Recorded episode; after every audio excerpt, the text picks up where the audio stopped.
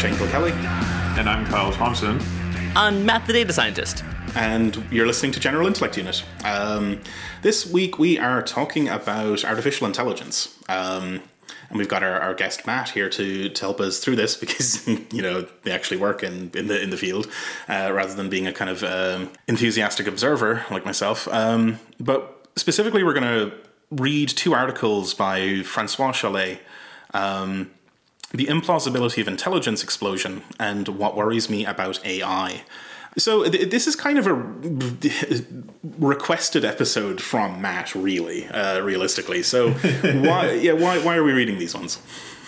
So uh, I see a lot of speculation about like what AI or you know, uh, yeah, not, or you know, what could be uh, classified as as as as AI is is uh, you know going to do and uh, yeah, there there are things to worry about, but like you know, I think there's just a lot of hype about things that really just aren't dangerous, and um, I think it's kind of cool that um, uh, you know uh, that Francois here has really pegged uh, what's actually dangerous about it as really just being inherent to capitalism. Like it's not, you know, it, it, it's it's it, yeah, the Terminator is not what we should be afraid of. Like, it's not really. Yeah, that I would bet any amount of money that you know you're way more likely to die just from capitalists being capitalists with AI than from you know the AI like developing a self. Hmm. Yeah. Yeah. Um, and so uh, I guess Chollet's uh, two articles here. Uh, we have uh, the implausibility of intelligence explosion and what worries me about AI. Uh, they really do uh, narrow in on sort of like from a grounded, practical perspective, what these actual dangers are, um, and and kind of get into how they relate to society. I would say that's, that's maybe the more weaker side of this, but it's definitely valuable to look at this from like the perspective of an actual practitioner in the field. Yeah, I think that's that's pretty important here. Is that um, the author is uh, works in deep learning at Google and is the creator of this uh, a, a, popular framework for machine learning, uh, Keras. Um, so, like, kind of a, a, big player in the field, right? This isn't some fucking drive-by critique from, um, you know, somebody who learned linear regression, and then, you know, this this is this is coming from the kind of the heart of the of the kind of um, of the field, really.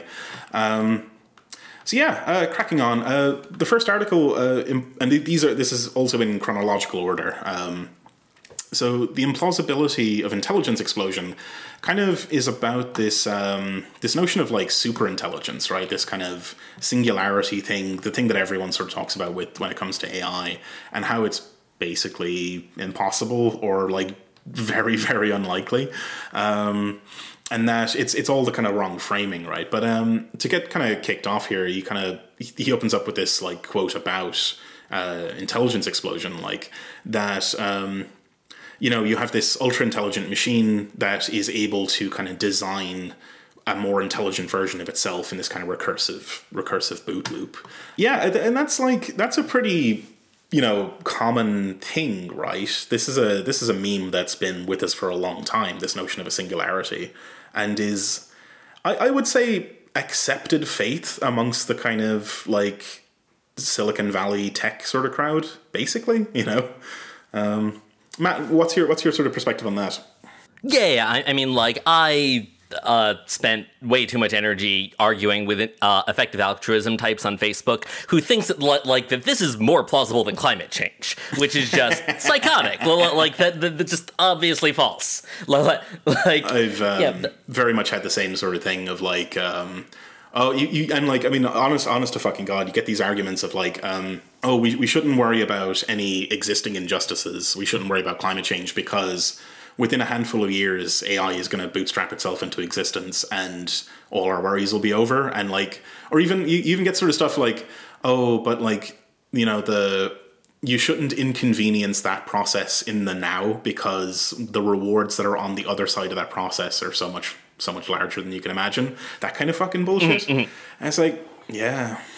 And like it's it's wild because like not, not not that they would necessarily make this connection, but I mean like it is like the the, baseline of Whig history that just is you know it, it, especially like for people who um have like a science or engineering education like like you know that that is like like a you know it's an idea that's so embedded you don't even realize it had an origin in time and space. the idea is that like we're we're we, we, we're just on this you know we're, we're on this rocket and it's going up and uh, the most important thing is to just not disturb the rocket. You know, we just got to keep, you know, it's, it, where it's going is good. You know, we, we just got to keep letting it do its thing, and until until we get there. Yeah, which is horseshit, yeah. of course. yeah, yeah. I, I, I actually uh, just saw on uh, Facebook today there was a post by Andrew Feenberg, uh, who we covered previously on the show.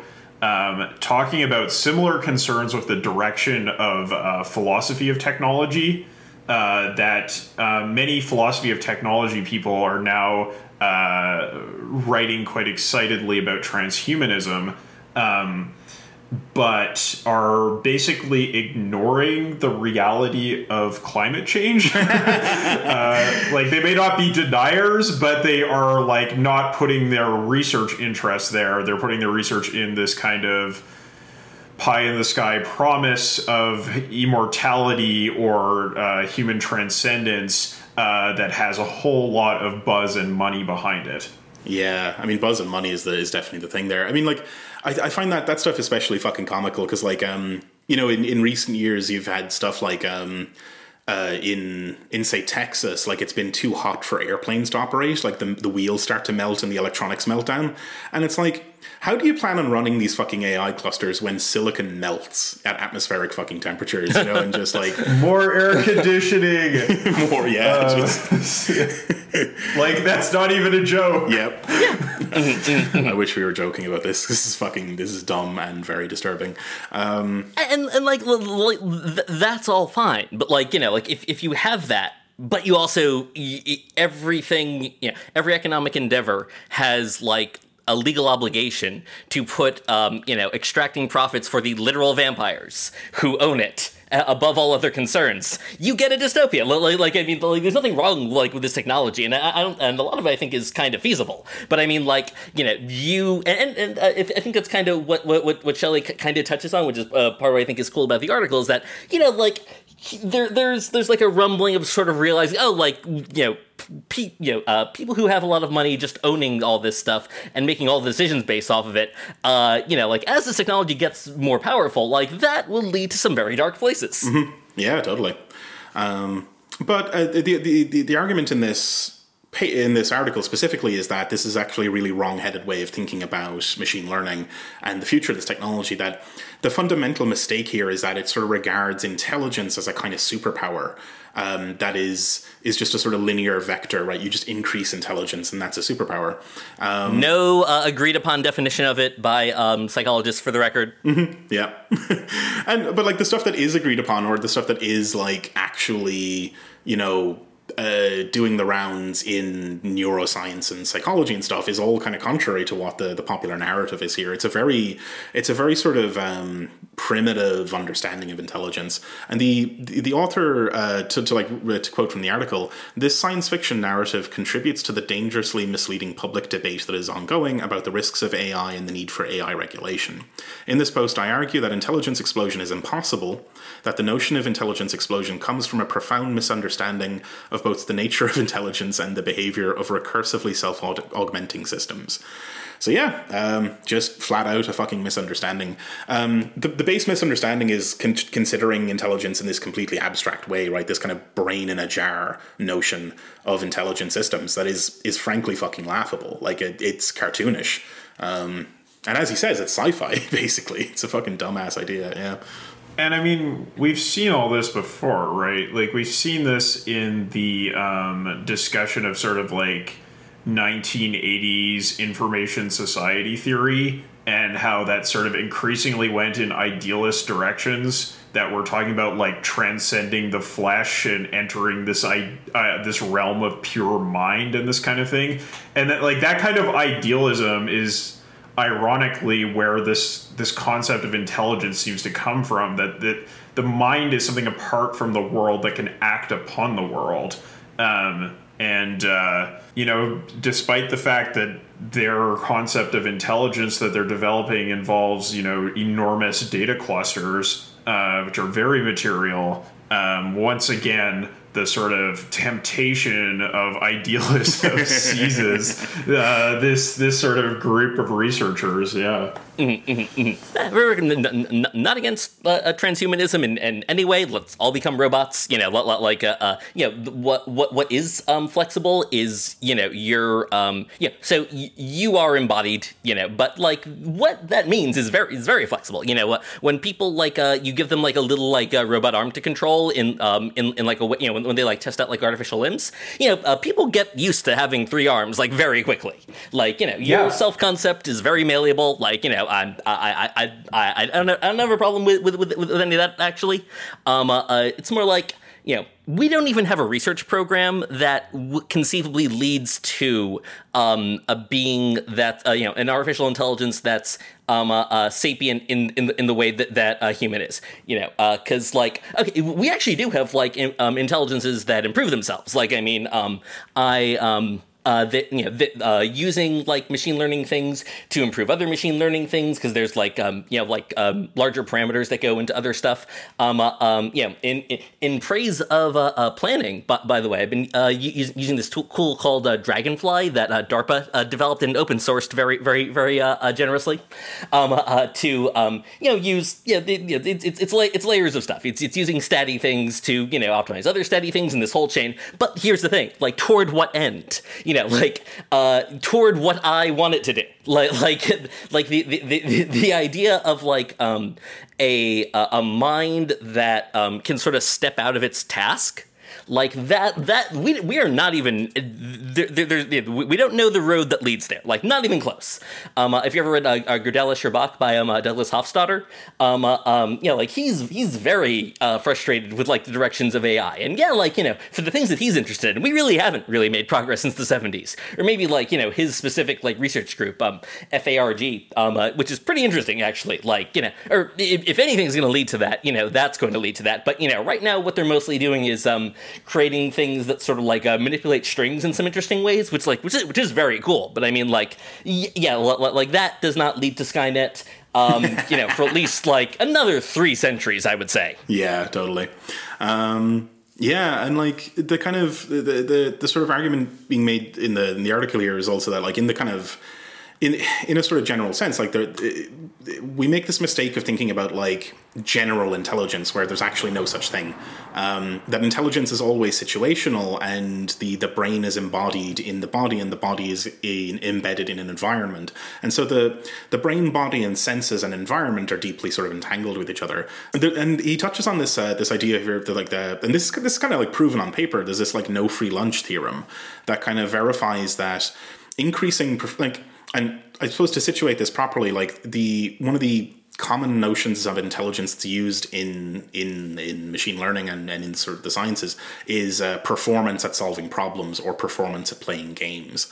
Um, and the, the no free lunch theorem basically states that like improving performance in one area necessarily decreases performance in another area. So you can't have a broadband overall high performing intelligence like it, it necessarily i guess it's, it's like the sort of problem uh, where you have in like electronics and sensors where it can be either fast or accurate but not both. It's this kind of like there's there's fundamental trade-offs where you're like increased performance at playing chess necessarily means means losing performance at playing go and likewise. Um, so even just the fun, the foundational idea is nonsense like a, a general intelligence that will be excellent at everything um, is kind of fucking crazy. Um, like what we actually have in the world are specialized intelligent systems. Like a specialization is a thing that it seems that the world just does, right? Like to to solve problems. Um, that like a proliferation of specialized intelligences is what we empirically observe in the world. Um, mm-hmm, mm-hmm. And the, the, the, the closest thing to, to, to, like to like real like general intelligence, or you know, uh, yeah, um, what Douglas Hofstadter would say, you know, is like the difference between um, you know, machine intelligence and um, uh, human intelligence is the ability to sort of have like a bunch of like a little like small like uh, uh, very specific formal systems that you can sort of jump out of and jump between uh, and you know, and, and, and, like create on the fly, uh, you know, that is that, we, nowhere close to that. Like, like yeah, not, not even yeah, yeah. That, that's not that's not something we're even heading towards, as far yeah. as I can tell. I think my, my favorite sort of analogy for that is the whole thing of like, you know, you, you, you interview the king of the monkeys, and he's like, oh, our, our guys, they're so good at climbing trees. They're climbing farther than ever, far, farther up the trees faster than ever. Pretty soon we're going to reach the moon, you know? yeah, like, yeah. you don't realize what's going to happen at the top of the tree, do you?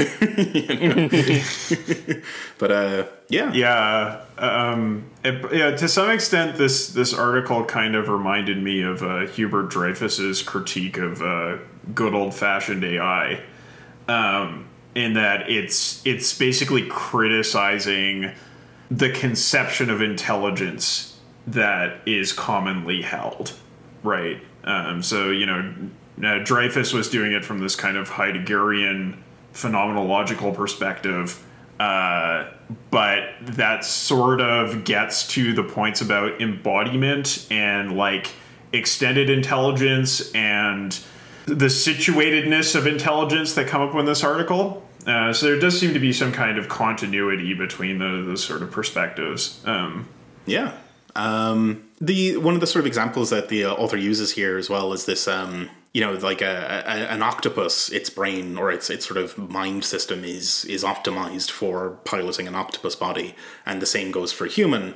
Um, and that realistically you couldn't transplant a human mind into an octopus body because there is actually a sort of hard-coded brain body mapping that you can't swap around uh, it's, it's actually quite interesting. Like that that example seems a little bit far fetched, but it's it's what they talk uh, about like, though. Like so so many of these fucking yeah. general intelligence guys. It's like oh you know you could you could just like take a take a mind as a completely isolated object and just plop it into a a, a robot body or whatever, and it would just go you know do the thing.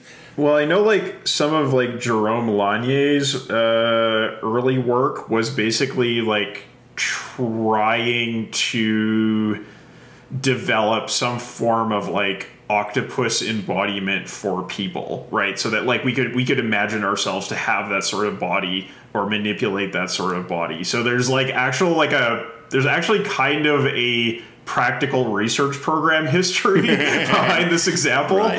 Um, it's things. It's a thing that people in Silicon Valley have been thinking about for quite some time. Mm-hmm. Yeah, it's uh, it's kind of remarkable, right? That like um, I don't, this this is the this is the remarkable gap to me, right? That like it's on the one hand you have this very simplistic understanding of intelligence, which is very popular, right? Like it's the kind of the common way of thinking about this stuff, even even amongst the sort of valley crowd. And then you have the fact that this has been widely sort of studied.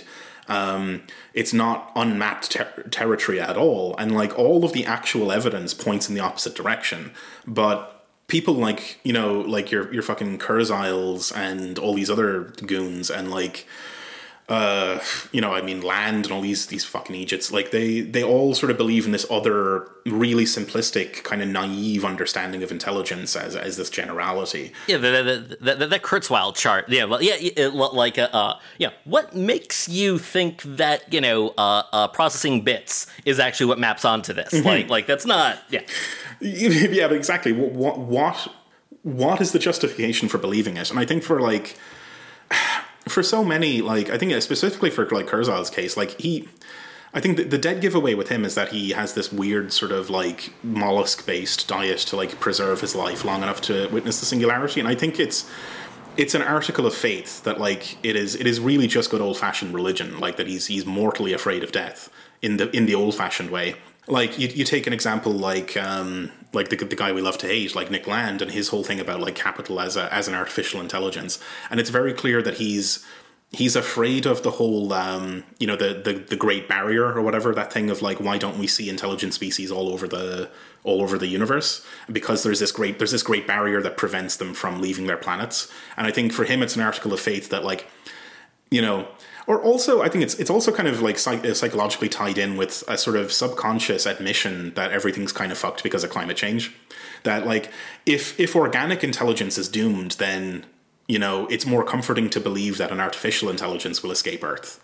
You know that's I, th- I think it really is just faith in that kind of regard. You know. Um, mm-hmm, mm-hmm. Yeah, it's so that, that that's the whole that's the thing of like I mean I'm glad you brought it up. Like I mean why believe this? Like what's what's the reason for thinking this way? I don't think there is a good reason for thinking this way. It's just that like it is comforting to believe that general intelligence as a sort of god form would bootstrap itself and escape because it's better to believe that than to believe that the most likely outcome for this world is to turn into Venus, you know? I, and like, if, if you think of capitalism as being non-negotiable, like uh-huh, you know, yeah, I, I, like, like, like, like, like, I guess you know, oh, so, so I guess you know, humanity's going to die because of climate change, or you know, or just be very, very reduced. I either need to like get on board with that, or you know, like create, create really create the worst version of it in my head, and like I've sort of conquered it you know, but by oh, you know, so, so, so, so, there's all these horrible, horrible things that this could be. Like, what's the most like vile, you know, racist, uh, you know, just just evil like version of this? Why don't I use my and by um, adding my creativity to that, I've I've defeated climate change in my head in terms of like mm-hmm. managing my own terror. Yeah, yeah, sure, definitely. it's it's fucking. He's, he's, such a boring thinker. Like I was so disappointed when I heard him when when, when, when like uh, uh, I, I, looked into him a little bit. You know, just like oh like oh like what if all my most like pig ignorant fucking prejudices? what if that was just reality? Like exactly. Oh, yeah. God damn.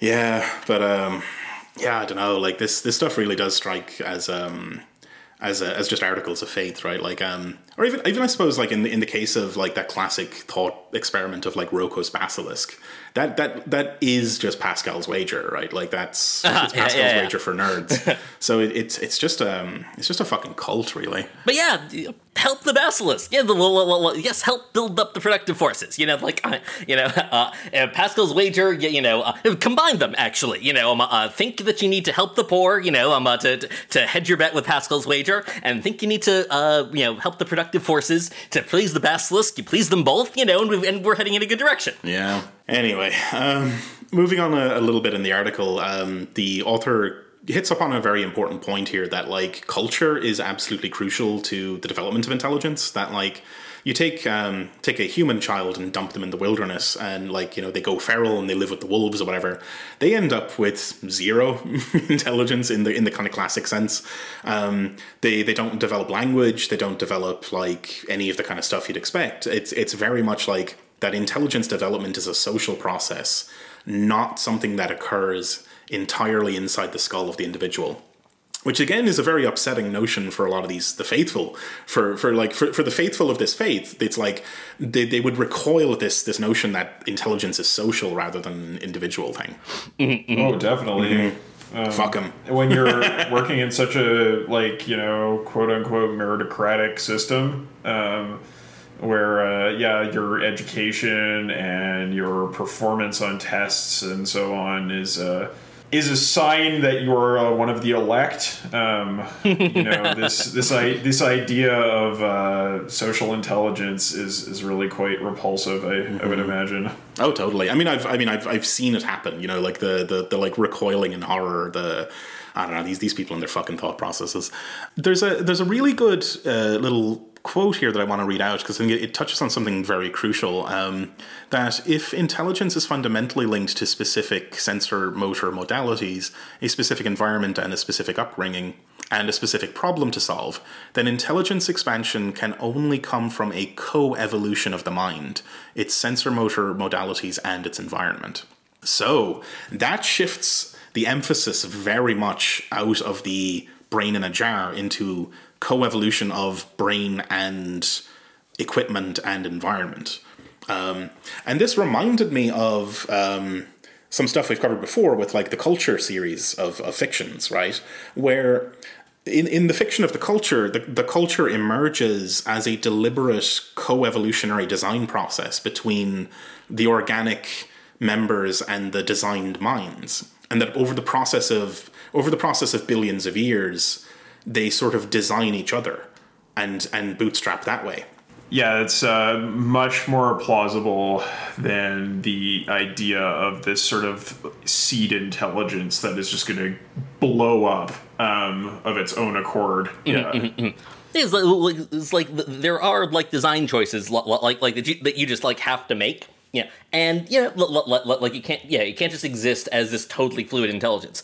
And you know, like you get to decide what gives it pleasure. Like, like, like, let's say that you know you actually did have something that could you know create like a sort of um, uh, general intelligence. You know, that, like you know you have to decide, you know, like what uh, um, uh, fuels like uh, um, you know um, uh, like goal directed behavior, and so like the idea that it would just be this thing that has its own inscrutable agenda is really probably not the case. Like you would design it to enjoy, you know, l- like certain things. You would, you know, uh, uh, yeah, you, you you would design it to, you know, like have like um um uh, you know feedback from humans be like you know like part of you know just really a fundamental part of how it operates. Yeah, totally. Um, there's a really sort of important point here as well that like um, if we if we go, we go back to this framing of uh, intelligence being success at games or success at various tasks, um, empirically like we, we have geniuses right, and we've known a few of them throughout throughout history. They don't tend to live twice as long as normies.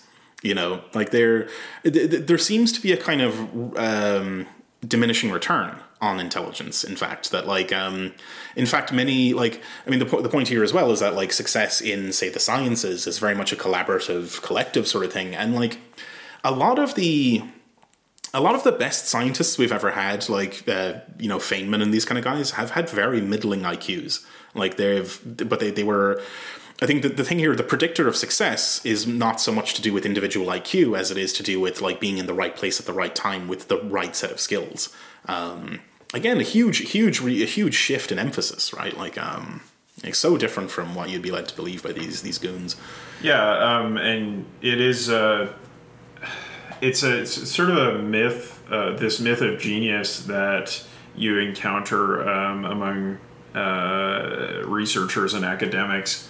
Um, it is really quite persistent, and I think there is a certain uh, there's a certain way in which it plays into people's um, I don't know vanity or just career aspirations because is but I think there's also the side of it where um, researchers who are not a part of a highly active and creative milieu can delude themselves that they are going to make significant research contributions uh, by believing that their their their creativity and intelligence is somehow inherent to themselves because um, you know I I when when I was a, a doctoral uh, student um, in in Kyoto University, I was in a very un uh, very uh, sort of uh, low activity, low creativity uh, situation, and really had to confront this problem. Right, that like you know, like you know, very directly confront this problem. That like, yeah, if you are not in a happening place uh, you're just not going to be that creative because intelligence is social. And that can feel very, very isolating because you're like, oh man, like I'm, I'm out of the conversation. Uh, how can I possibly do anything? So, yeah, I mean, I think you know, for the people on the inside, then maybe it, it's flattering that they can think that their their ideas come from uh, come from themselves rather than from a sort of broad social process. But the people on the outside kind of have some buy-in on this too, because they believe like they can be intelligent independent of their circumstances. Um, so yeah, it's it's it's quite a quite a persistent idea among brainy types, I think. Yeah, and like uh, I mean, that this this stuff is brought up as well that like that the intelligence isn't in our brain; it's externalized as civilization, right? Like the um, the term used here is cognitive prosthetics, right? Like um, your kind of gadgets, language processes, and other people are the site of intelligence. It's it's really not the individual skull. And I think this this is the thing we're we're also familiar with as the, the general intellect, right?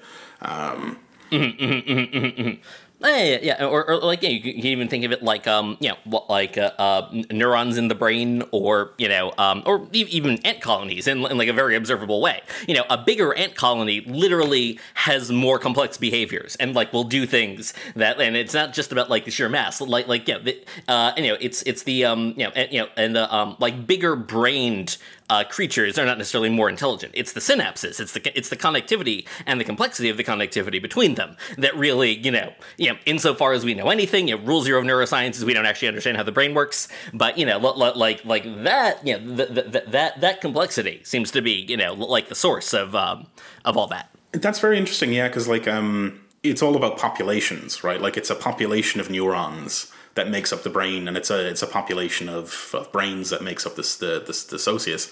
Um, it's it's interesting that um, we can we, we we take that sort of take right that like it's it's a we're talking about populations of complex systems recursively made making each other up and all the complex interactions and the emergence there and i think we can contrast that with the i mean the the very naive sort of take on intelligence that we've been discussing which is very kind of like pre-complexity like it's more of a newtonian sort of cartesian thing um, yeah. there's a sort of a mirroring in the kind of um, in the, the the, the science the the sort of like the language of science of the sciences gives us very different sort of tool sets for thinking about this sort of stuff um, and I've, I've noticed something very interesting with uh, a, a lot of folks that get into the sort of hard sciences and i think I've noticed it quite a bit with people that get into computer science as well, is that like one of the things that draws them in towards the sciences is the kind of classic Newton- Newtonian sort of take of like linearity and order and predictability and all that kind of stuff. It appeals to a very certain kind of mind, right?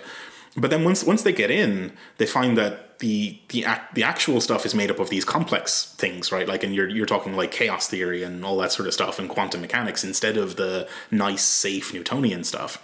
Um, and that drives them fucking crazy, right? Like the, there's a real cognitive dissonance there, and there's a dissonance here as well. There's a, again an article of faith in this kind of very primitive, linear, safe notion of like intelligence as just a as just a general thing that is a, you know it's just a, a thing you can have more of or less of or whatever.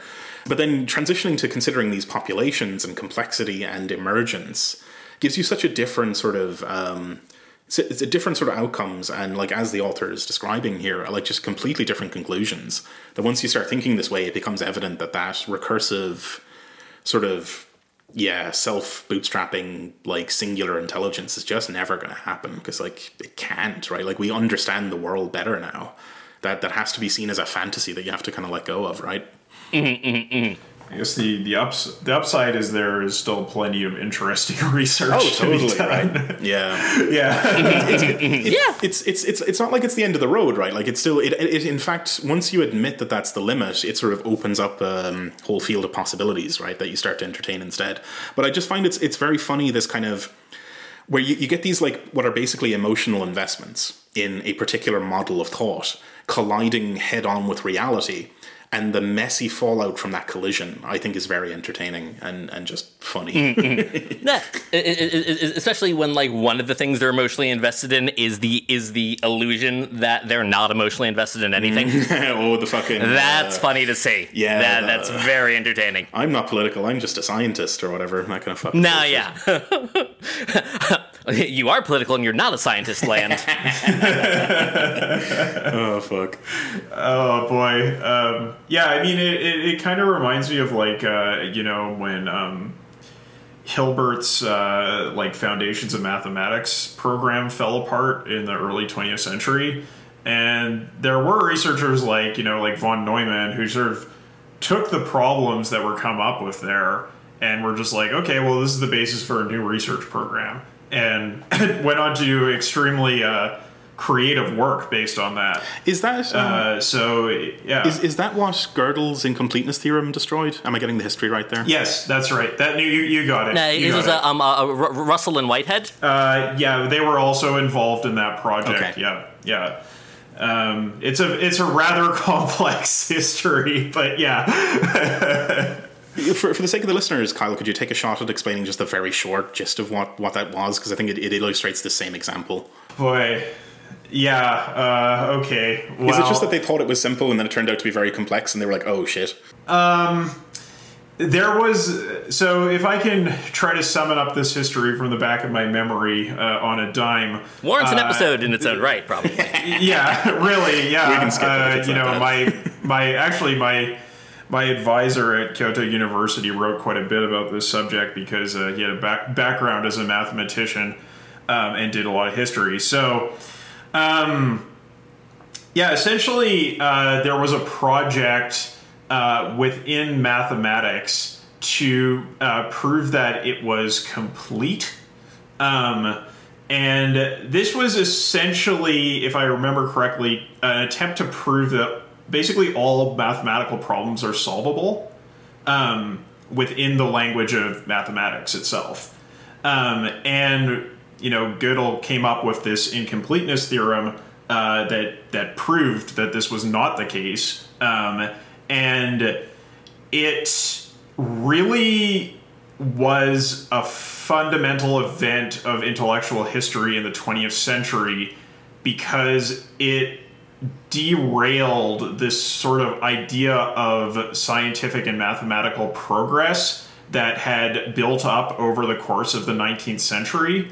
Um, and it opened the door for sort of new, uh, less intuitive um, understandings of mathematics and of science, uh, so, such as, like, you know, um, uh, quantum mechanics had relations to this debate. Um, and uh, there, there, were, there were numerous, numerous uh, uh, sort of projects that spun off from that.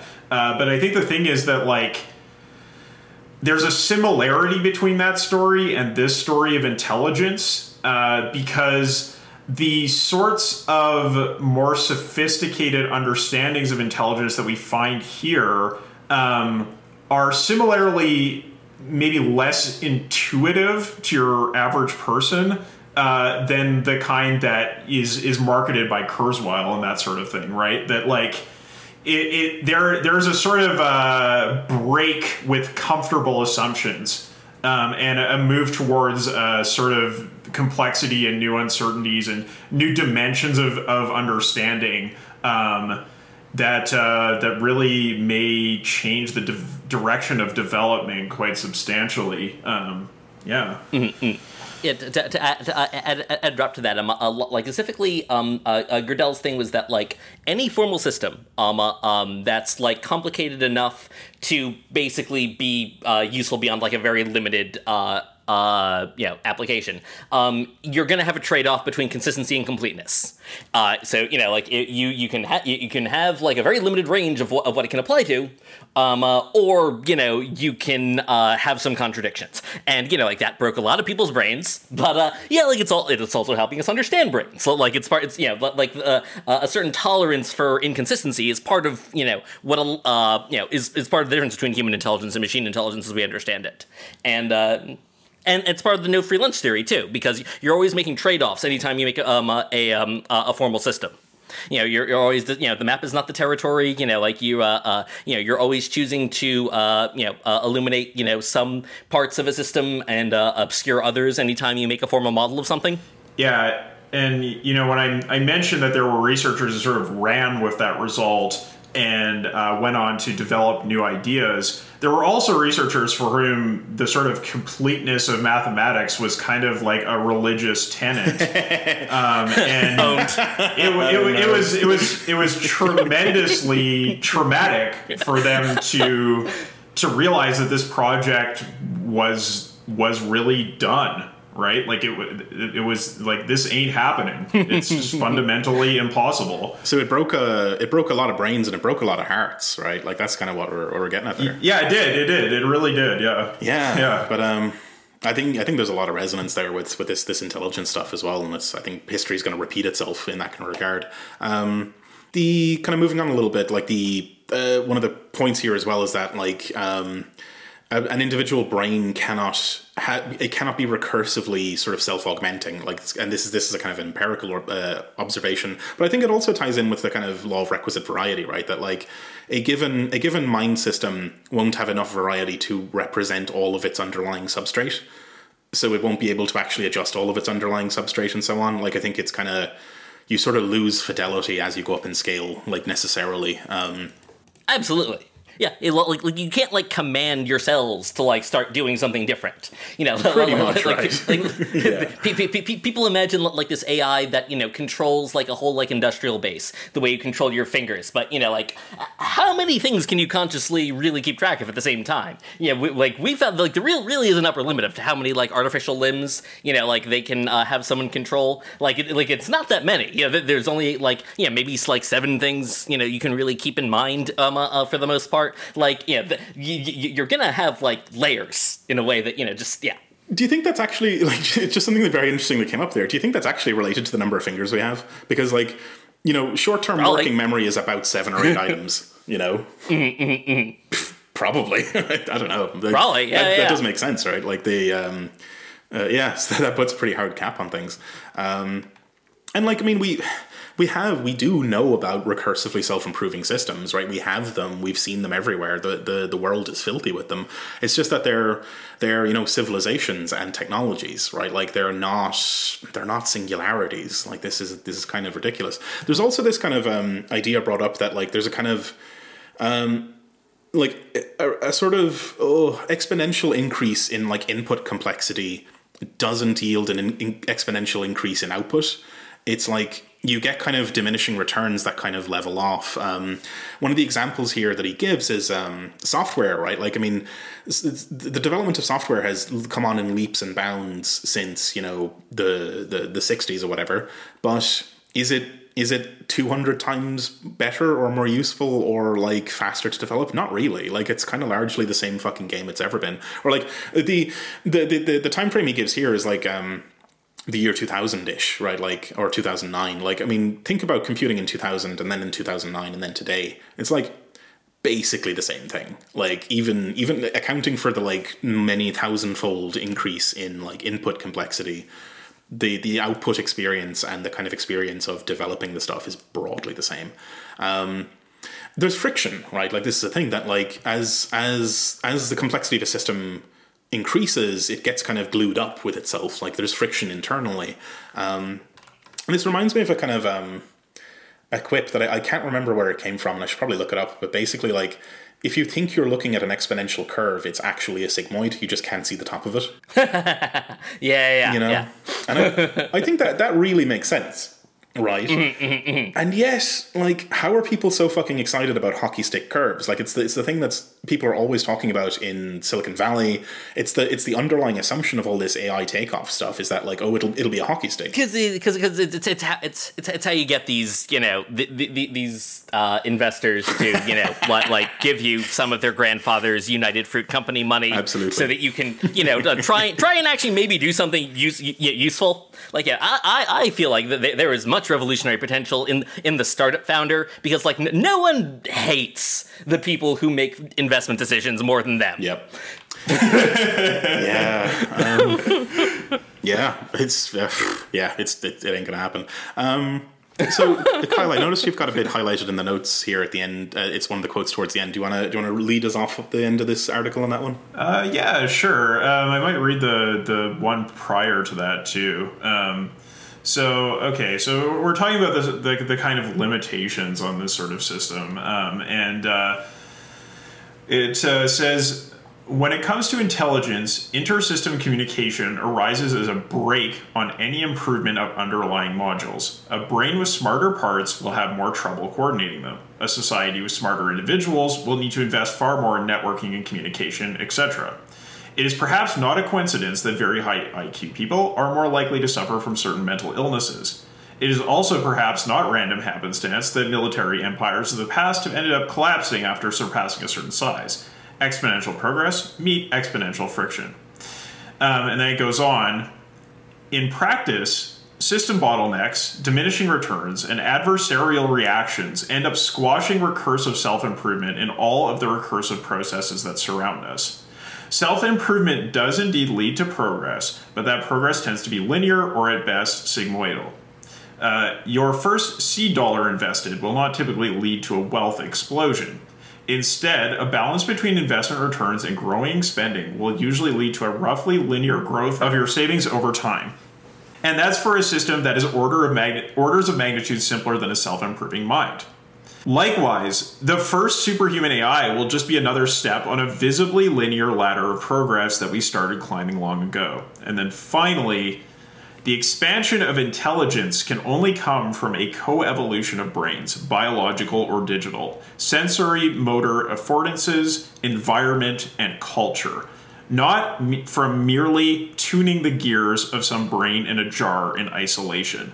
Such a coevolution has already been happening for eons and will continue as intelligence moves to an increasingly digital substrate. No intelligence explosion will occur as this process advances at a roughly linear pace. Boom. Um, God damn. Yeah, I mean, fuck. Like, so, um, I think I guess I, I have I, a couple thoughts about this. I already sort of mentioned how this reminds me of kind of like Dreyfus's critique of of good old fashioned AI. Um, which I guess was sort of an internal debate that was happening within Stanford at the time, right? Dre- Dreyfus over in the philosophy department lobbing uh, uh, bombs over at the AI researchers.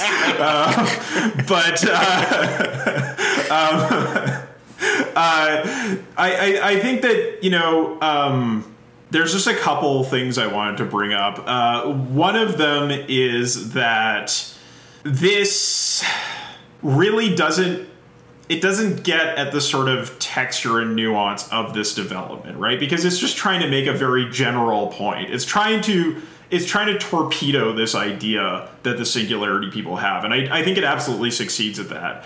But uh, when we're when we're looking at okay, so how is this digital substrate developing? Um, I think one thing to to sort of pay attention to is like okay, there's a coevolution of brains, but what does that look like in capitalism? Like let's let's think about the armies the armies of either unpaid or severely underpaid uh, people that are working to build these AI uh, machines that we have, um, and and that really doesn't get much of a mention here because it's making such a general point. Yeah. Um, so, yeah. So I think that that is something that's definitely worth thinking about because when we think about coevolution of brains, it's it sounds really nice. It's like, oh yeah, like you know, meeting of the minds, like that's cool. Uh, when what some of the minds are you know, getting very different payoffs from other minds, maybe that's not such a cool thing. So we need to think about like what is the particular character of that coevolution. Uh, uh-huh. I think. No, yeah, but, uh, absolutely, yeah. Like, uh, yeah, if if if if the, if the premise is, and you know, do agree with it, you know, like, yeah, it, it's it's not like making this singular thing. It's it's all like forming like Voltron into this new larger thing. You know, there's suddenly like the mechanics of that, you know, will like start to matter like, like a whole lot. Uh, uh, let's, uh, I, I, I, put, I, put, I put a couple of other um, uh, uh, subnotes of like I, one thing that I, I, thought was cool is how he stresses sort of the continuity between like computers and the institutions around the meeting society and just know like writing and the institutions meeting society. Yeah, is like writing and bureaucracy increase the scale of, of possible collective action projects that can be attempted. Computers plus the, their new institutions will enable even larger scale collective action, which is cool. But I mean, like you know, like what does the writing stuff look like? You know, mm. looks like you know, uh, you know, Babylon and Egypt and slavery and you know the yeah. fucking enclosures exactly. in Scotland and you know, like, like, there's better and worse ways like for that to happen. You know, it's not like a linear path. There's there's different ways that can play out. That that's that's that's the other point I wanted to bring up is that like the focus on linearity here, I think it it doesn't it's not trying to lead to some kind of Whig history in that sense of linearity, uh, but I think that it kind of reminds me of um, the ways in which geology has been used as um, kind of a, a counter-revolutionary form of rhetoric mm-hmm. right? right. That that oh like you know these like slow continuous processes. Then you have people who come in and argue for like catastrophism right? That they're like oh no there's there's discontinuities in this history right? Um, and and I, I feel like uh, if we if we push this point too far, it could end up actually becoming a kind of conservative argument right? Because the the, hmm. the, the, the, the, people who are who are uh, um, are pushing this idea of singularity, they take the sort of rhetoric of revolution and try to make it a thing that applies to like this tiny portion of humanity who are going to benefit from this massive discontinuity in human history. And I, I, I feel like we need to find like a different way of talking about both the real linearities in development and also the sort of shifts and discontinuities and changes of texture in development. Um, so as to not just sort of like lapse into a extremely one or the other kind of uh, way of talking about this problem. Mm-mm. No, I, I find like, like like singularity people like like kind of like like one of three ways of, of looking at it. You know, one is that you know it'll all be enslaved to capitalism, and that's a good thing because like capitalism eventually leads us to something good. Uh, or you know, uh, capitalism leads us to something bad, but you know, uh, bad means good because you know you're uh, a uh, you know you're, you're a kid in a 1980s sitcom explaining that to to an adult. Or it's, it's good. It's the good old cunning of history. Yeah. You know? yes. or, or, you know, like you think like I don't know, like the AI will be in charge and the AI will make good decisions for some reason. Yeah, but, but hey, maybe you know uh, of those three. But you know, uh, there is another way of looking at it that uh, uh you know, very prescient guy in like the 1840s or so, kind of you know.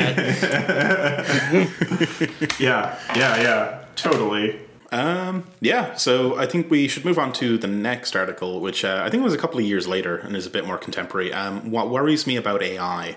This kicks off on a very interesting note that he's, he's kind of riffing on um, the kind of computer phobia of the 80s and 90s, right? The kind of um, fear of replacement, right? Like kind of uh, these computers are being deployed in office buildings, and people are like, "Oh, scary computer" and stuff.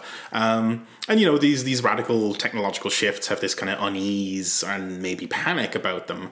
Um, but eventually everyone gets over it, right? They kind of adjust and the, the threatening change mutates into a new status quo.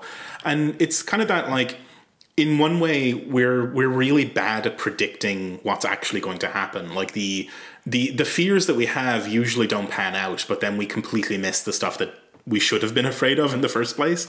Um, yeah. is kind of the argument here that like most of our most of our fears are irrational and we miss the actual dangers. Um, I, I I do I do feel like in this particular section, uh, Chollet, uh, at the very least, he's certainly making an argument opposite to the one that we we found in in Graeber's article, right? That like. Uh, uh, the uh, flying cars and the falling rate of profit. Um, that, that, basically, like the concerns that labor had over the employment of these technologies by capital were completely unfounded. Is seems seems to be the argument that Chollet makes, um, and I I kind of don't think that's correct. Mm-hmm, mm-hmm, mm-hmm. Um, yeah, right on. Yeah, yeah, yeah. yeah I agree. Yeah. I, I think I think you're right. You're, you're on the right track there because I mean people were afraid of of this sort of surveillance stuff. I think he's he's he's specifically zoning in on the fear of replacement, as which which also which also did did pan out. I don't know. Like I mean, yeah, he's it's, it's not the most powerful um, powerful argument here. I, I think the the thing that he's he's maybe um, picking up on is that because um, the effects of automation were not absolute uh, the fears about the about automation were were unfounded right? Like he, he, he that seems to be the argument that he's making is like that people had these like you know this was the era of robocop and terminator right? Yeah, like. Th- this was this is the imaginary that birthed those ideas. And um, he's saying well we didn't get those right like that didn't happen but then you go and look at our world, and it's like uh, actually, it's like it pretty much like it's not Terminator, but it is very much cyberpunk. Yeah. you know. Yeah. So so there, I feel like there's a little bit like of well, if it's not hundred percent, then obviously you were you were totally wrong. Just because the fear were so outsized, maybe it, that's that's the thing he's he's kind of picking up on. Like the phobia was so intense, and the results were maybe more mediocre than that. Although we still do have like you know six people who own trillions of dollars. and, like I mean, it, like things are pretty bad, but like, yeah. yeah, yeah, I yeah. agree. It's it's not it's not the strongest foot forward. Um, but he, he sort of goes on to it's kind of like preparing for this argument that um, we we are now faced by this new wave of radical change in AI, right? And that we're we're afraid of mass unemployment and superintelligence. And he's he's already knocked off superintelligence as a possibility. Um, but that you know what eh, the question is what if we're worrying about the wrong thing again? And I'll, I'll, quote here in this post i'd like to raise awareness about what really worries me when it comes to ai the highly effective highly scalable manipulation of human behavior that ai enables and its malicious use by corporations and governments. So what's going well, i think what he's trying to say is that like i mean the, the popular narrative about this stuff is that like oh it's going to be mass unemployment and this sort of stuff but like the I think he's he's he's making this sort of gambit that like that that probably won't happen. What you'll actually get is a fucking nightmare of surveillance, which people are afraid of. Also, like that's that that is and, a fear. And I, I, I think the Graeber I think the Graeber point would be why not both? nah, yeah. Um, yeah. I, I, I, think I think a lot of people would also consider like the gig economy like a version of mass unemployment but I, th- I think. He, oh, I, yeah. I feel that. I feel yeah. that on a very real level. Yeah, yeah. yeah. um, so yeah, kind of, kind of a sh- definitely a shaky start here, right? Like, and like most of most of the article is kind of about like social media, social media platforms uh, using AI to kind of do this psychological panopticon thing of like who like very much like what we were talking about in platform capitalism a couple of episodes ago right like hoovering up massive amounts of data and then building psychological profiles and then kind of controlling people indirectly through the the algorithmic newsfeed and the the ads and that sort of stuff. This like I mean this was written in what 2016 I think. Um, uh, no, I think it was last year. Okay, it was 2018. It's the previous one that was. Yeah, so it's quite recent. So you know, uh, yes. it's like it's pretty like it's pretty on the money, and like I think the the the fear of this stuff has only ramped up since, right? Like this is I think this is this is a, a, risk that everyone's very much aware of now, um, which I guess throws another spanner in the whole argument that we're we're very bad at predicting what's what's bad. You know. Um, well, I mean, I would say that this stuff was certainly underappreciated when these technologies were first being brought online. Like when when Facebook was first first a thing, people would be like, oh, like you know, you had like Stallman screaming into the void, like uh, you know about all these sorts of things that he's talking about here. Uh, but for most people, it's like, yeah, but like Facebook friends are awesome. Um, so like I feel like it was never really taken very seriously. Uh, so so there was a certain amount of, of, of, us like misapprehending the problem until we had sort of very dramatic examples in our face to look at. Yeah, I, I, I think I think a uh, uh, part of it is that like you know so you know even if we can't get outmaneuvered like as full general intelligences by you know any, any anything that's like um artificial yeah like we do have behavioral trigger mechanisms that are hackable and you know uh, if, if, if what you you know if, if uh, all of this is under the control of you know organizations that are legally obligated to put you know um, uh, extracting profits for vampires you know as their number one concern you know l- like uh, uh, trying to hack you know those behavior um, uh, um, circuits you know uh, you know to you know to be able to extract profit better from you like that's what they're going to do and you know the, the, the technology is getting to a point where if that's like what it's being used for for. Like we we are fucked. Like that is we're like we're a different level of fucked. yep. Which yeah, I mean like um this uh, yeah, and like the the thing here is about it's it's kind of you kind of you get these like technologies used to first build up kind of prediction models right like what kind of person is most likely to click on this ad but that rapidly mutates into control right like it's a closed feedback loop of extracting a model from the people then tweaking and sort of optimizing like oh, if I show this person a post from the Trump campaign, they'll be furious and be more engaged with Facebook, therefore click on more ads.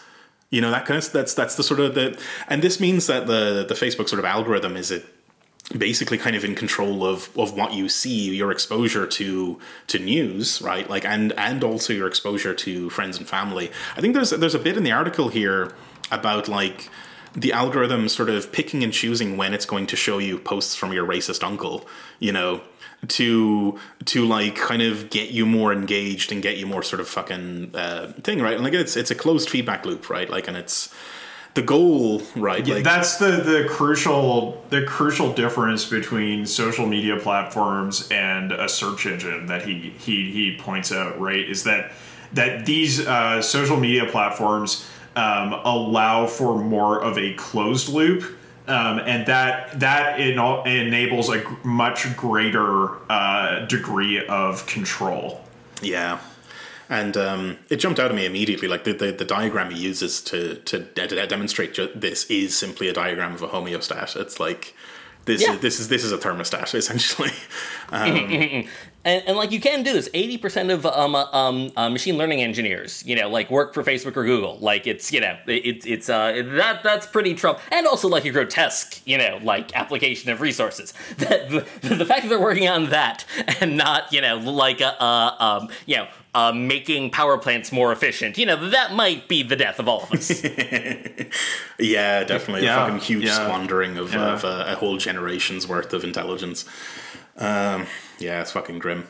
Um, and like one of the sort of points he brings up here as well is that like this kind of like generalized manipulation, um, the the kind of manipulation at such huge scales that it can steer the socius in general, like m- more than just steering individuals, it can steer the entire fucking society. Um, this doesn't require super intelligent AIs. It just requires you know linear regression and a lot of compute power. No, yeah, yeah, and, and, and like, uh, uh, uh, you know, the, I I think the thing that's missing from like an actual super intelligence is like you know a sort of self that creates objectives. But the thing is, if you just give like a bunch of computing power your objective, which is again you know um, uh, uh, extracting profits for literal non-metaphorical vampires, I cannot stress enough that it's not a metaphor. Uh, yeah, that yeah, th- th- that's what they'll do, and, and like they'll be very effective at it. You know, li- li- like they're very good at like you give them just like one number, you know, um, uh, and and just try to make the number go up. Like like they you know they they get very good at that, and yeah, like that. You know, if if if that's the objective, you know, like we're getting very good at building systems that are just capable of optimizing for one objective. And so, I mean, yeah, like may- maybe I'm jumping the gun, being a little bit overly optimistic, but like I feel like there's just like there's like a little bubbling of someone kind of realizing, oh, we need to abolish private property. Like you know, we can't have just like someone you know owning you know like all this stuff that dictates all our lives and dictating um uh, uh, all, and you know and and that person deciding everything that's done with it. You know, uh, all you know all, all this um uh, all this server infrastructure, all this cloud infrastructure. Oh, like that actually shouldn't just be under the control of someone who happens to own it because you know they inherited a bunch of uh you know uh, uh imperialism money. Uh-huh. Yeah, I would. I would actually love to. Um, I would love to give the author here a copy of platform capitalism and really pick their brains as to what they think about it at, by the end, because like um. I think a, a lot of this article and a lot of their sort of take on like how to solve these kind of problems is very much of that kind of like oh Facebook needs to have better values sort of thing that we were mocking in that, that episode. Yeah. And it's like it's it's beyond a notion of values, right? Like it's it is systemic and infectious. Um, Yeah, it matters who decides who makes production decisions. You know, whether there's democratic accountability or whether it's just one person who owns it really for no particular reason. Yes. Yeah. Yeah. Uh, I just wanted to, to read a, a section of the, the text here that I think will, will kind of help to explain what we, we mean as this sort of crucial difference between uh, search and uh, social media. Um, it, so there's a section, uh, Human Behavior as an Optimization Problem. Um, and it says, in short, social network companies can simultaneously measure everything about us and control the information we consume. And that's an accelerating trend. When you have access to both perception and action, you're looking at an AI problem.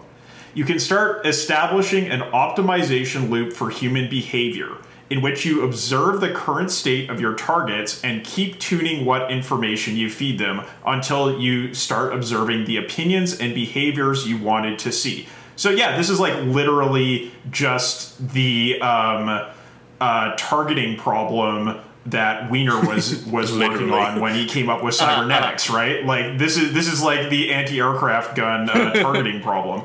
Uh, so, a large subset of the field of AI, in particular reinforcement learning, is about developing algorithms to solve such optimization problems as efficiently as possible, to close the loop and achieve achieve full control of the target at hand. In this case, us. By moving our lives to the digital realm, we become vulnerable to that which rules it AI algorithms. Mm-hmm.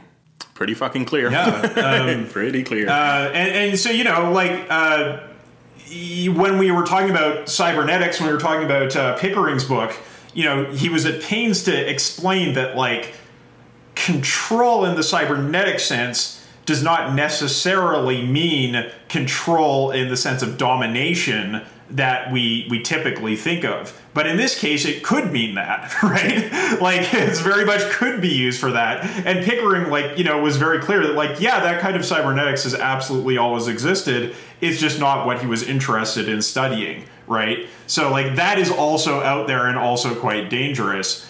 Um, but I don't know. Uh, th- there's these different forms of reinforcement uh, that that he goes through. I thought that was one of the most useful parts of the article. Uh, mm-hmm. Would you be interested in sort of like going through that a little bit yeah, more? Yeah, go for it. Yeah, sure. Uh, okay, so the first one is identity reinforcement. Um, and it says this is an old trick that has been leveraged since the very first ads in history and still works just as well as it did the first time, consisting of associating a given view with markers that you identify with or wish you did, thus making you automatically side with the target view. In the context of AI optimized social media consumption, a control algorithm could make sure that you only see content, whether news stories or posts from your friends, where the views it wants you to hold co occur with your own identity markers, and inversely for views the algorithm wants you to move away from. So, like, you know, in the the, the, the very beginning of advertising is um, during the uh, Protestant Revolution, right? The, the, the, the you know the the use of print to create religious propaganda and help wage wars. In the in between, we get things like you know. Um, MTV using uh, communist iconography to make it seem edgy and revolutionary, right? Like that's the kind of identity reinforcement he's talking about here. Um, but here it's kind of like, oh yeah, so these are the things you identify with, and these are the things that uh, we want you to uh, agree with, and we're just going to put those things together algorithmically, uh, personalized to you and to our objectives. Um, so it, it's kind of just a, a, more sophisticated form of the old uh, advertising techniques that we all know. Uh, and then uh, the, the second one here is negative social reinforcement if you make a post expressing a view that the control algorithm doesn't want you to hold, the system can choose to only show your post to people who hold the opposite view. Maybe acquaintances, maybe strangers, maybe bots, and who will harshly criticize it.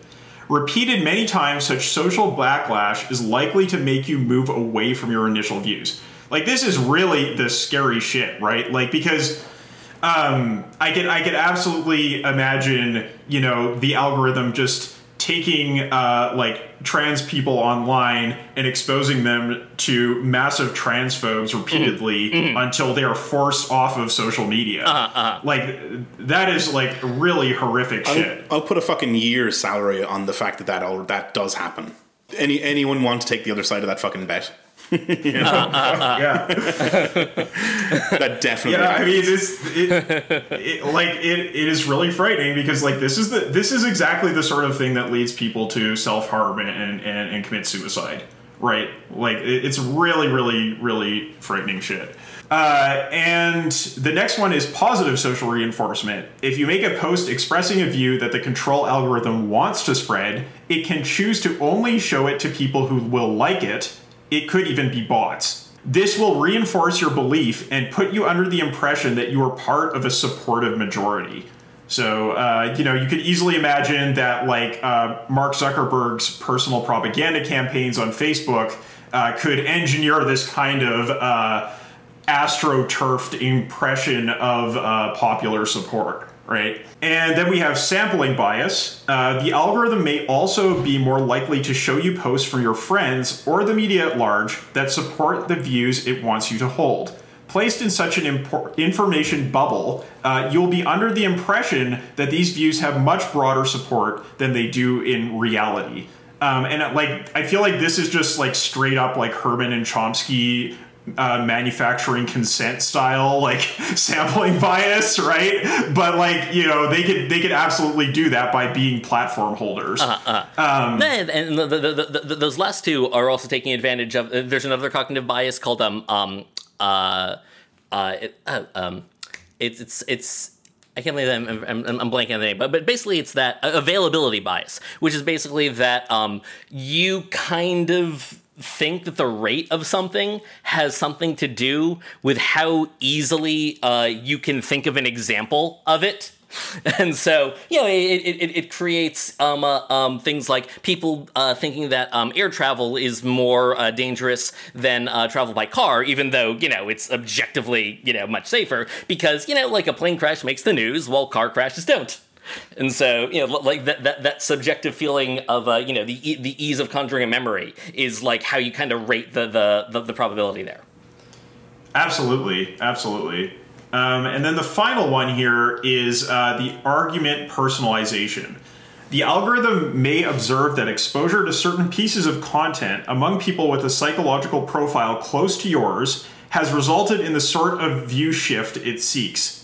It may then serve you with content that is expected to be maximally effective for someone with your particular views and life experience.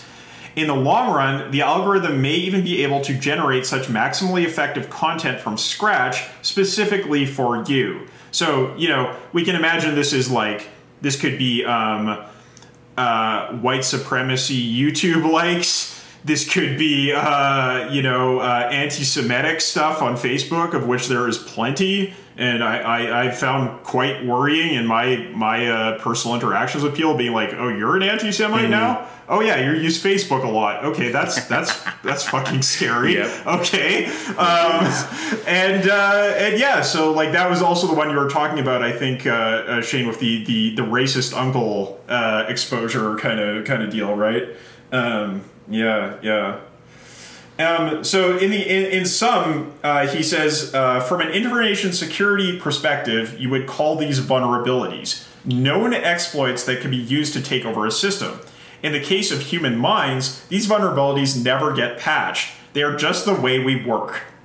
Um, and he goes on to say the human mind is a static, vulnerable system that will come increasingly under attack from an ever smarter AI algorithms that will simultaneously have a complete view of everything we do and believe and complete control of the information we consume.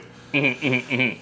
Yeah, and what's it? Uh, uh, yeah, because like you know, we are much more sophisticated um, uh, but like um, know, the, the, the behavioral um, econ way way of phrasing it with that, you know, you've got system one and system two. System one is uh, intuitive and very fast and works according to all these um, biases and heuristics, while system two, you know, is thoughtful and slow. But the thing is, you know, and, and so like it can definitely beat system one. You know, like it maybe can never beat really beat system two. But how often are you in system two? Like you know, like it's yeah, the, the, you only maybe four hours a day. So, does this explain why we get so few fucking clicks on Facebook?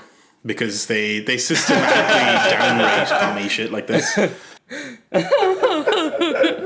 That's my explanation. Uh, maybe. I mean, you know, I, I, I don't think I don't think there's big money in uh, in communism on Facebook. Almost certainly not.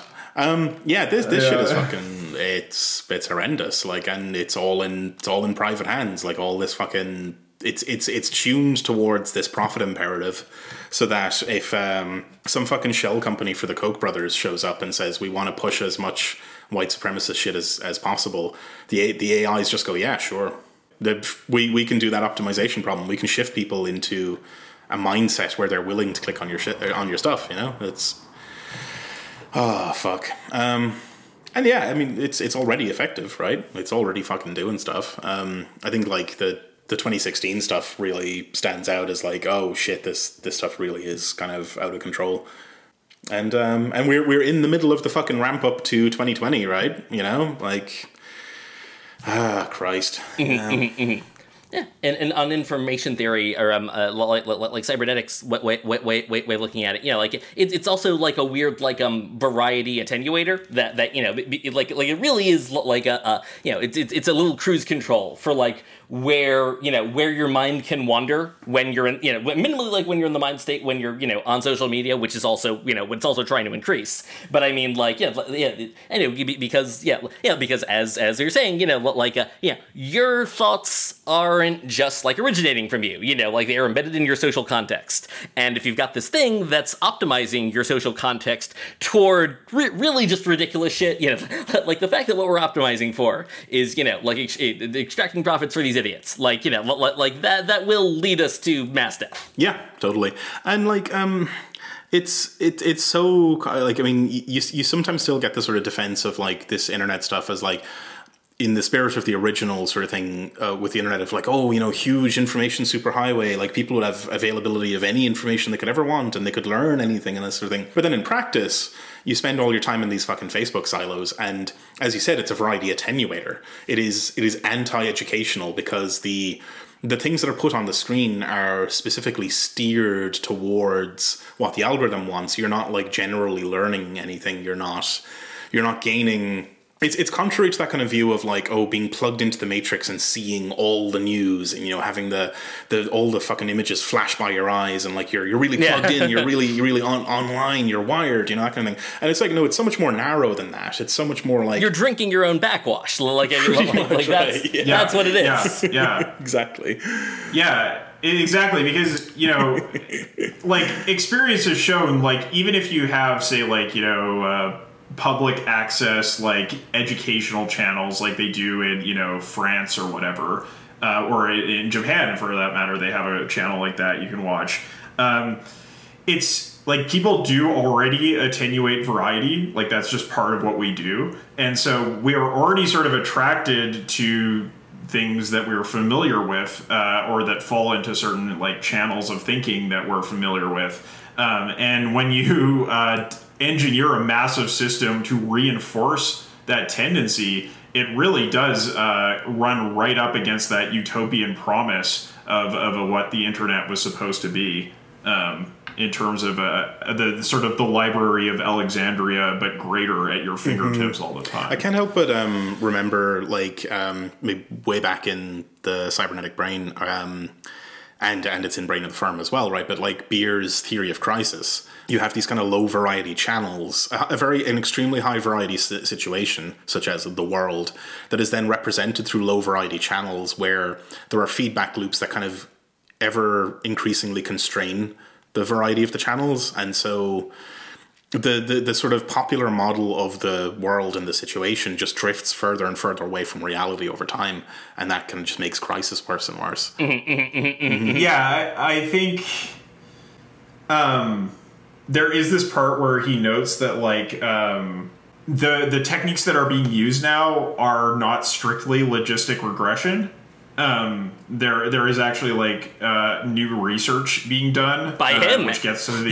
yeah exactly, which gets to the eighty percent of, of uh, relevant engineers, including himself, being employed at these companies. And you know this this really reminds me like of uh, when I was when I was studying information society theory for my MA thesis like a lot of the people who are writing that stuff were like very closely connected to industry and they just they had like this really deep sense of discomfort with what the technology was being used for, but they also just sort of resorted to magical thinking in order to imagine a way in which the stuff they were working on and cared about could be used for good ends instead of the ones that they actually anticipated happening. There's kind of this bifurcation between the world they expected and the world which um, they sort of you, you uh, projected as a utopia, and that utopia went on to actually be used as more propaganda for Silicon Valley, right? So it, it's yeah, it's it's a it's a weird weird dynamic that happens for these people who are closest to the technology, closest to the new uh, the, the the sort of cutting edge. Um, but are made sort of very deeply uncomfortable by their mm-hmm. own work. Um, we get a bit of rhyming with that in the kind of closing section um, as to like you know what what, what is to be done uh, about this.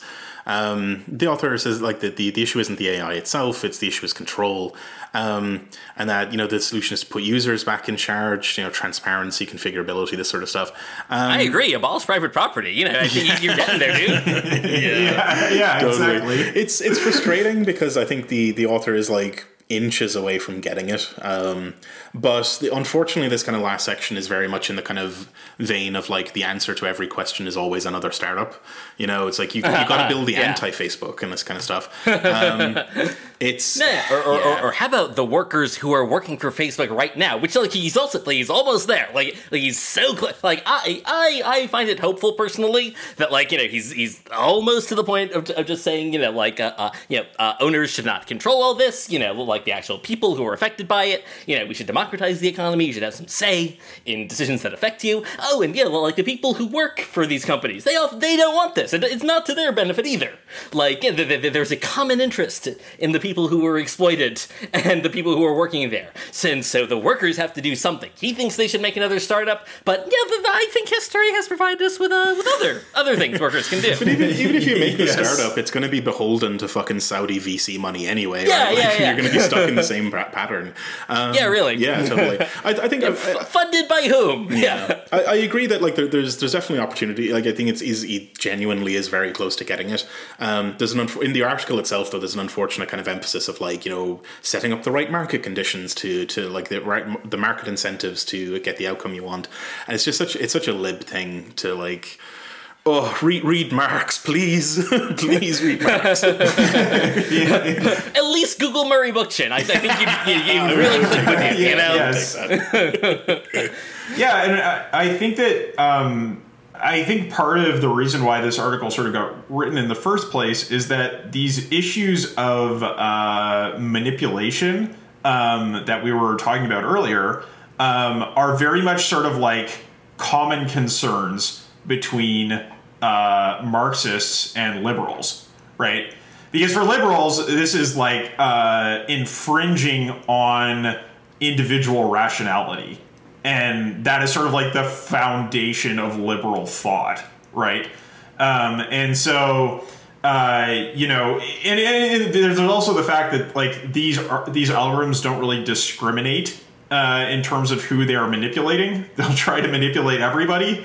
Um, so there, there's no it's they're they're not class blind by any means, but they are also uh, not uh, class targeted in the way that might make liberals uh, just not give a shit about. Uh, uh, no, yeah, yeah. Um, uh, uh, uh. Yeah. Um, and so yeah, so I think I think that that, that helps to create this kind of like uh, common area of concern uh, between between the two positions. Yeah, totally. I mean, like this is, I think, yeah, there's um, a huge, huge amount of commonality. It's, uh, yeah, I mean, it's it's very close, um, and I, I desperately hope this author gets radicalized.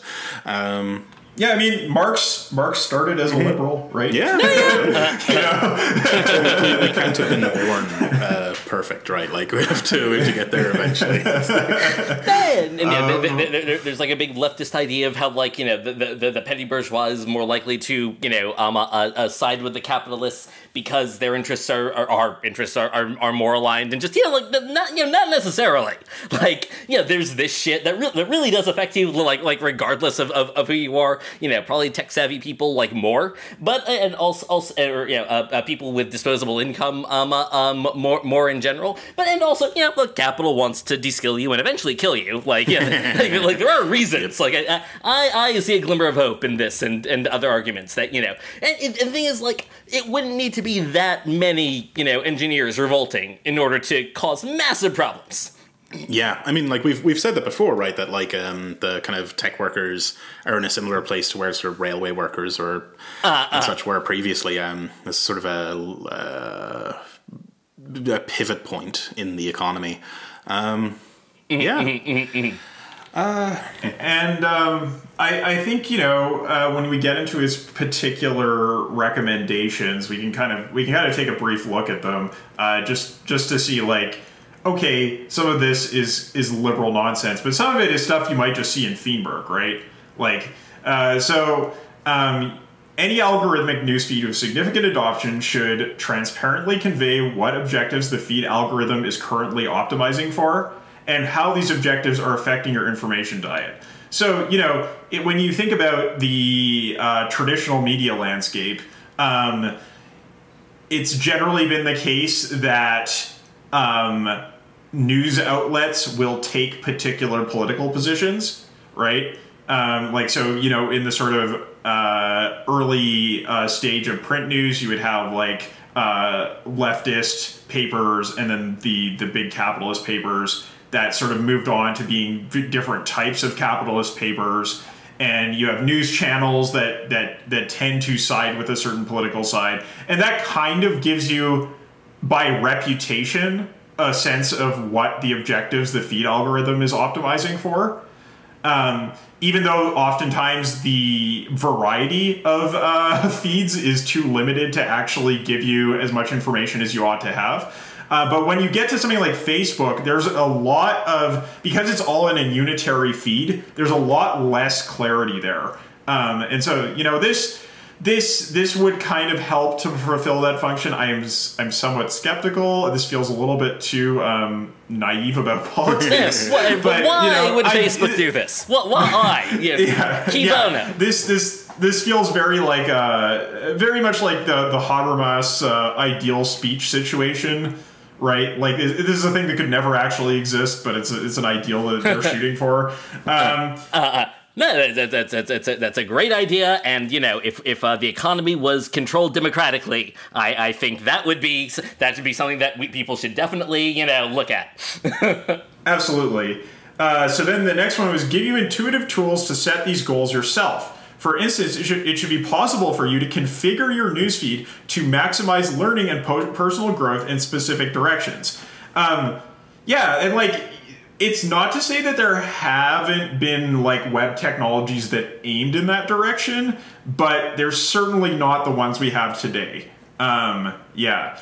Uh, and then, yeah, go ahead. Th- th- th- th- there are kind of ways like to sort of hack it to do that. To, to be completely honest, you know, li- like my my my Facebook news feed, you know, like um, uh, I don't know if you, if you have an Android, like when you swipe like all the way like like to the left, uh, you know, it just gives you like articles. Like I, you know, it is it is actually creepily useful. Like I have uh, I have I have googled like technical problems, and then the next day I see really just excellent blog posts, like talking about exactly like what I wanted the other day. Like you know, like that like that is I, I you know it's it's it's a little it's a little creepy, but I mean it's incredibly useful actually. And then at that point you can actually even start to sort of train it to like okay I'm gonna do I'm gonna click on a, bu- a bunch of this kind of stuff, and then you know you see a bunch of related stuff uh, uh you know like in the in the next um uh, the next day. It, it actually recommended me. Uh, so um I was looking into like um uh, FPGAs um and uh, it recommended me uh, um a uh, a blog post about uh, recreating old Soviet um computers with FPGAs. It's like okay yeah, man Google uh, you know you know what Google I feel like you're on my side get that, actually. I, I feel like you're helping me achieve what I want to do in this world. Yep. Get that uh, ternary uh, computing Hell going. yeah. Nice. Uh, the next one is uh, feature an always visible measure of how much time you are spending on the feed. So you know some uh, some video games do this, right? Uh, uh, like you know maybe 4X games or MMOs, games that are notorious for um, encouraging uh, self-destructive behavior. Uh, they, they they offer that kind of thing, but you, you certainly don't get that um, on uh, Facebook, and that you know that to some extent, depending on the game, maybe be because the the the game creators' interests align more closely with the users. But in the case of, of Facebook, they're quite Yeah, antagonistic. because they, they, they don't actually make more money. Yeah, they, they, they, they- don't make more money by you um uh, uh, playing the game for more hours. Like it's more like a casino where you know knowing how long you've been spent you've been uh, how much time you've been spending there is the last thing in the world that they want, and they you know spend a considerable amount designing the space to make it intentionally hard. Yeah, and that's that's where they overlap with like gacha games, uh, that that kind of thing. Um, that that are are really based on the casino model. Um, and then uh, we also have uh, feature tools to stay in control of how much time you're spending on the feed, such as a daily time target, past which the algorithm will seek to get you off the feed. Um, man, that would be great. Uh, you can you can also have Yeah, yeah. this, yeah. right? If, if, if, if only the business wasn't funded by ads, like you know. yeah, yeah, exactly. Yep. this is another thing that you can hack yourself, right? Like they, they- there are like browser add-ons and that kind of thing that can help you do this, but like they're they tend to be a little bit buggy because they're not actually working in concert with the platform. Um, so you know, it's like this is these are like things that are are eminently feasible at a technological level. Now, like yeah. there's no Uh, uh, real engineering problem here. Um, yeah. Um, And it's and then there's this very important line here. We should build AI to serve humans, not to manipulate them for profit or political gain.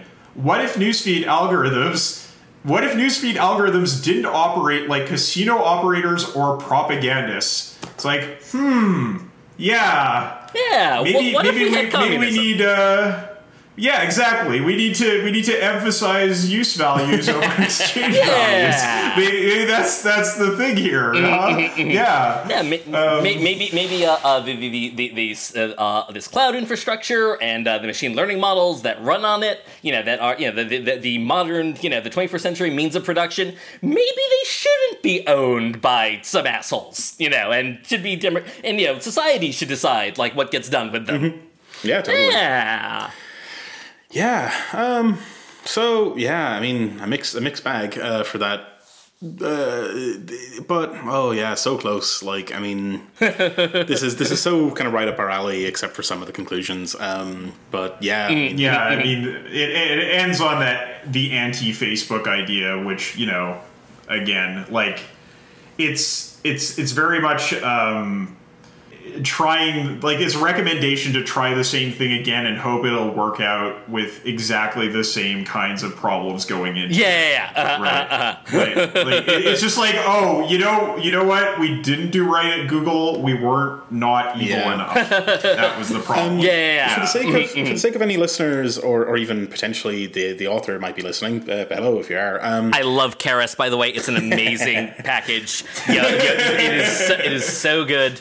I, I love your API design philosophy in general. You made a great blog post about it. I yeah, it's wonderful. It's declarative. Yeah, mm-hmm. But if, if anyone's wondering what we keep going on about here, where we, we seem to have knowledge that, of why this is insufficient, uh, you can go back to our previous episode on platform capitalism, uh, which is, or even read that book, which is a, a full rundown of, of why we believe that. Um, so that that is the concrete recommendation there. If you're kind of scratching your head as to like why why are they so down on some of this stuff, um, with very concrete reasons that were explored in that episode. Um, yeah, I mean, is there is there anything else we want to cover before we sort of wrap it up? Uh, th- th- th- there was one quote that that, that uh, from his book on uh, uh, deep learning in Python that like I feel like is you know uh, uh, right. is, is, is, is, is kind of relevant. So um, he's, he's talking about um, yeah, when you're choosing, you know, like exactly what you know you're training your machine learning thingy um, uh, uh, to optimize. Choosing the right objective function for the right problem is extremely important. Your network will take any shortcut it can to minimize the loss. So if the objective doesn't fully correlate with success for the task at hand, your network will end up doing things you may not have wanted. Imagine a stupid, omnipotent AI trained by stochastic gradient descent with this poorly chosen objective function. Maximize the average well-being of all humans alive. To make its job easier, this AI might choose to kill all humans except a few and focus on the well being of the remaining ones, because average well being isn't affected by how many human beings are left. That might not be what you intended. Just remember that all neural networks you build will be just as ruthless in lowering their loss function, so choose the objective wisely or you'll have to face unintended side effects. Sounds like capitalism itself, am I right? Except our current objective function, maximize shareholder value, isn't even as nice as that one. Yep. No, totally, Yeah. absolutely. Yeah, um, yeah, because you know you, you you spend time with capitalists and they're not really very happy people. nah, they're really not. so I, I don't I don't think the system really optimizes for their well being. It definitely doesn't. No, right? yeah, 'Cause, yeah, yeah. like, even even um, Yeah. even if they get everything they wanted, that they're they are still disciplined by this monstrous fucking alien force. Like it's uh, Yeah, yeah, yeah. yeah. it's not their happiness either. It's just like that's just the one signal it can it can uh, um uh uh read. You know, there- there- there's a famous experiment of like um. There's this fly that, like, the only way that it knows that it's eaten enough is uh, th- how much its stomach is stretching, and uh, you can cut the nerve that goes there, and it will literally eat until it explodes. so, Yeah, yeah, yeah. Yep. Oh boy, bad stuff. Um, I'm hopeful though. I, I, you know, I, I, I think we need a little more, uh, you know, uh, yeah, the, the, the, you know, for better or for worse. th- There's a lot of sort of can-do optimism in the in the culture of this, and you know. The- yeah, let- let's apply it. You know, the, the, the, the, uh, uh, the, the, there's a pessimism that, that, that can set in, but you know, you know what? Like, you don't know what's going to happen. Any outcome is possible. Life is chaos. You know, like nothing. You, you, there's no reason to write things off as hopeless. Totally, absolutely, yeah. I mean, that's the project of the, the show, right? I mean, like uh, try to capture some of that uh, techie enthusiasm and channel it towards uh, the immortal science of Marxism, Leninism. You know? Hell yeah! oh fuck. oh boy. Yeah, I guess that's a, it's a great place to wrap it up. Uh, thanks, listeners, for for listening, and uh, thanks, Matt, for coming along on this adventure with us. Uh, it's been wonderful. Thanks for having me on. yeah, it's been wonderful to have you. Um, and uh, yeah, if uh, we give the, the guests the, the the sort of last word, is there any anything you'd like to plug or etc. Um. Uh, uh, did you ever talk about what, like that a letter that Norbert Wiener wrote to UAW? No, what's No. this? Uh, I mean, uh, uh, so it's, it's sort of relevant. Uh, so basically, um, you know, like uh, we, we, we, we were talking about how like he um, uh, uh, you know, uh, the, the the blog author, you know, kind of glossed over technological unemployment, and uh, uh, Norbert Wiener actually like wrote like a letter to UAW about how you know he wanted to basically cut a deal, uh, uh, you know, help them cut a deal to make sure that they got a piece of automation, but like they didn't listen to him. I don't. It's, it's cool. Google it. Interesting. Don't find me. Oh fuck, we're, we're probably gonna have to read that then. Yeah. Yeah. Yeah, yeah. Yeah. We should check it out for sure. Yeah, there, there, there, there's nothing I want people uh, to find about like me specifically. That okay, that, that's fine. That's that's very much fair. Very much so. Um, you can find us though on the internet at generalintellectunit.net. Uh, we're on Twitter Twitter as GIUnitPod because they don't allow longer usernames. Um, we're on Facebook uh, if you can find us because the the algorithm might have hidden us by now. I don't know. Um, if you want to help the show, uh, subscribe, like, like, rate, all that kind of crap. Uh, share us around with people you think might be interested, or probably the, the bottom of the barrel in terms of helping us out is to go to patreon.com slash general intellect unit.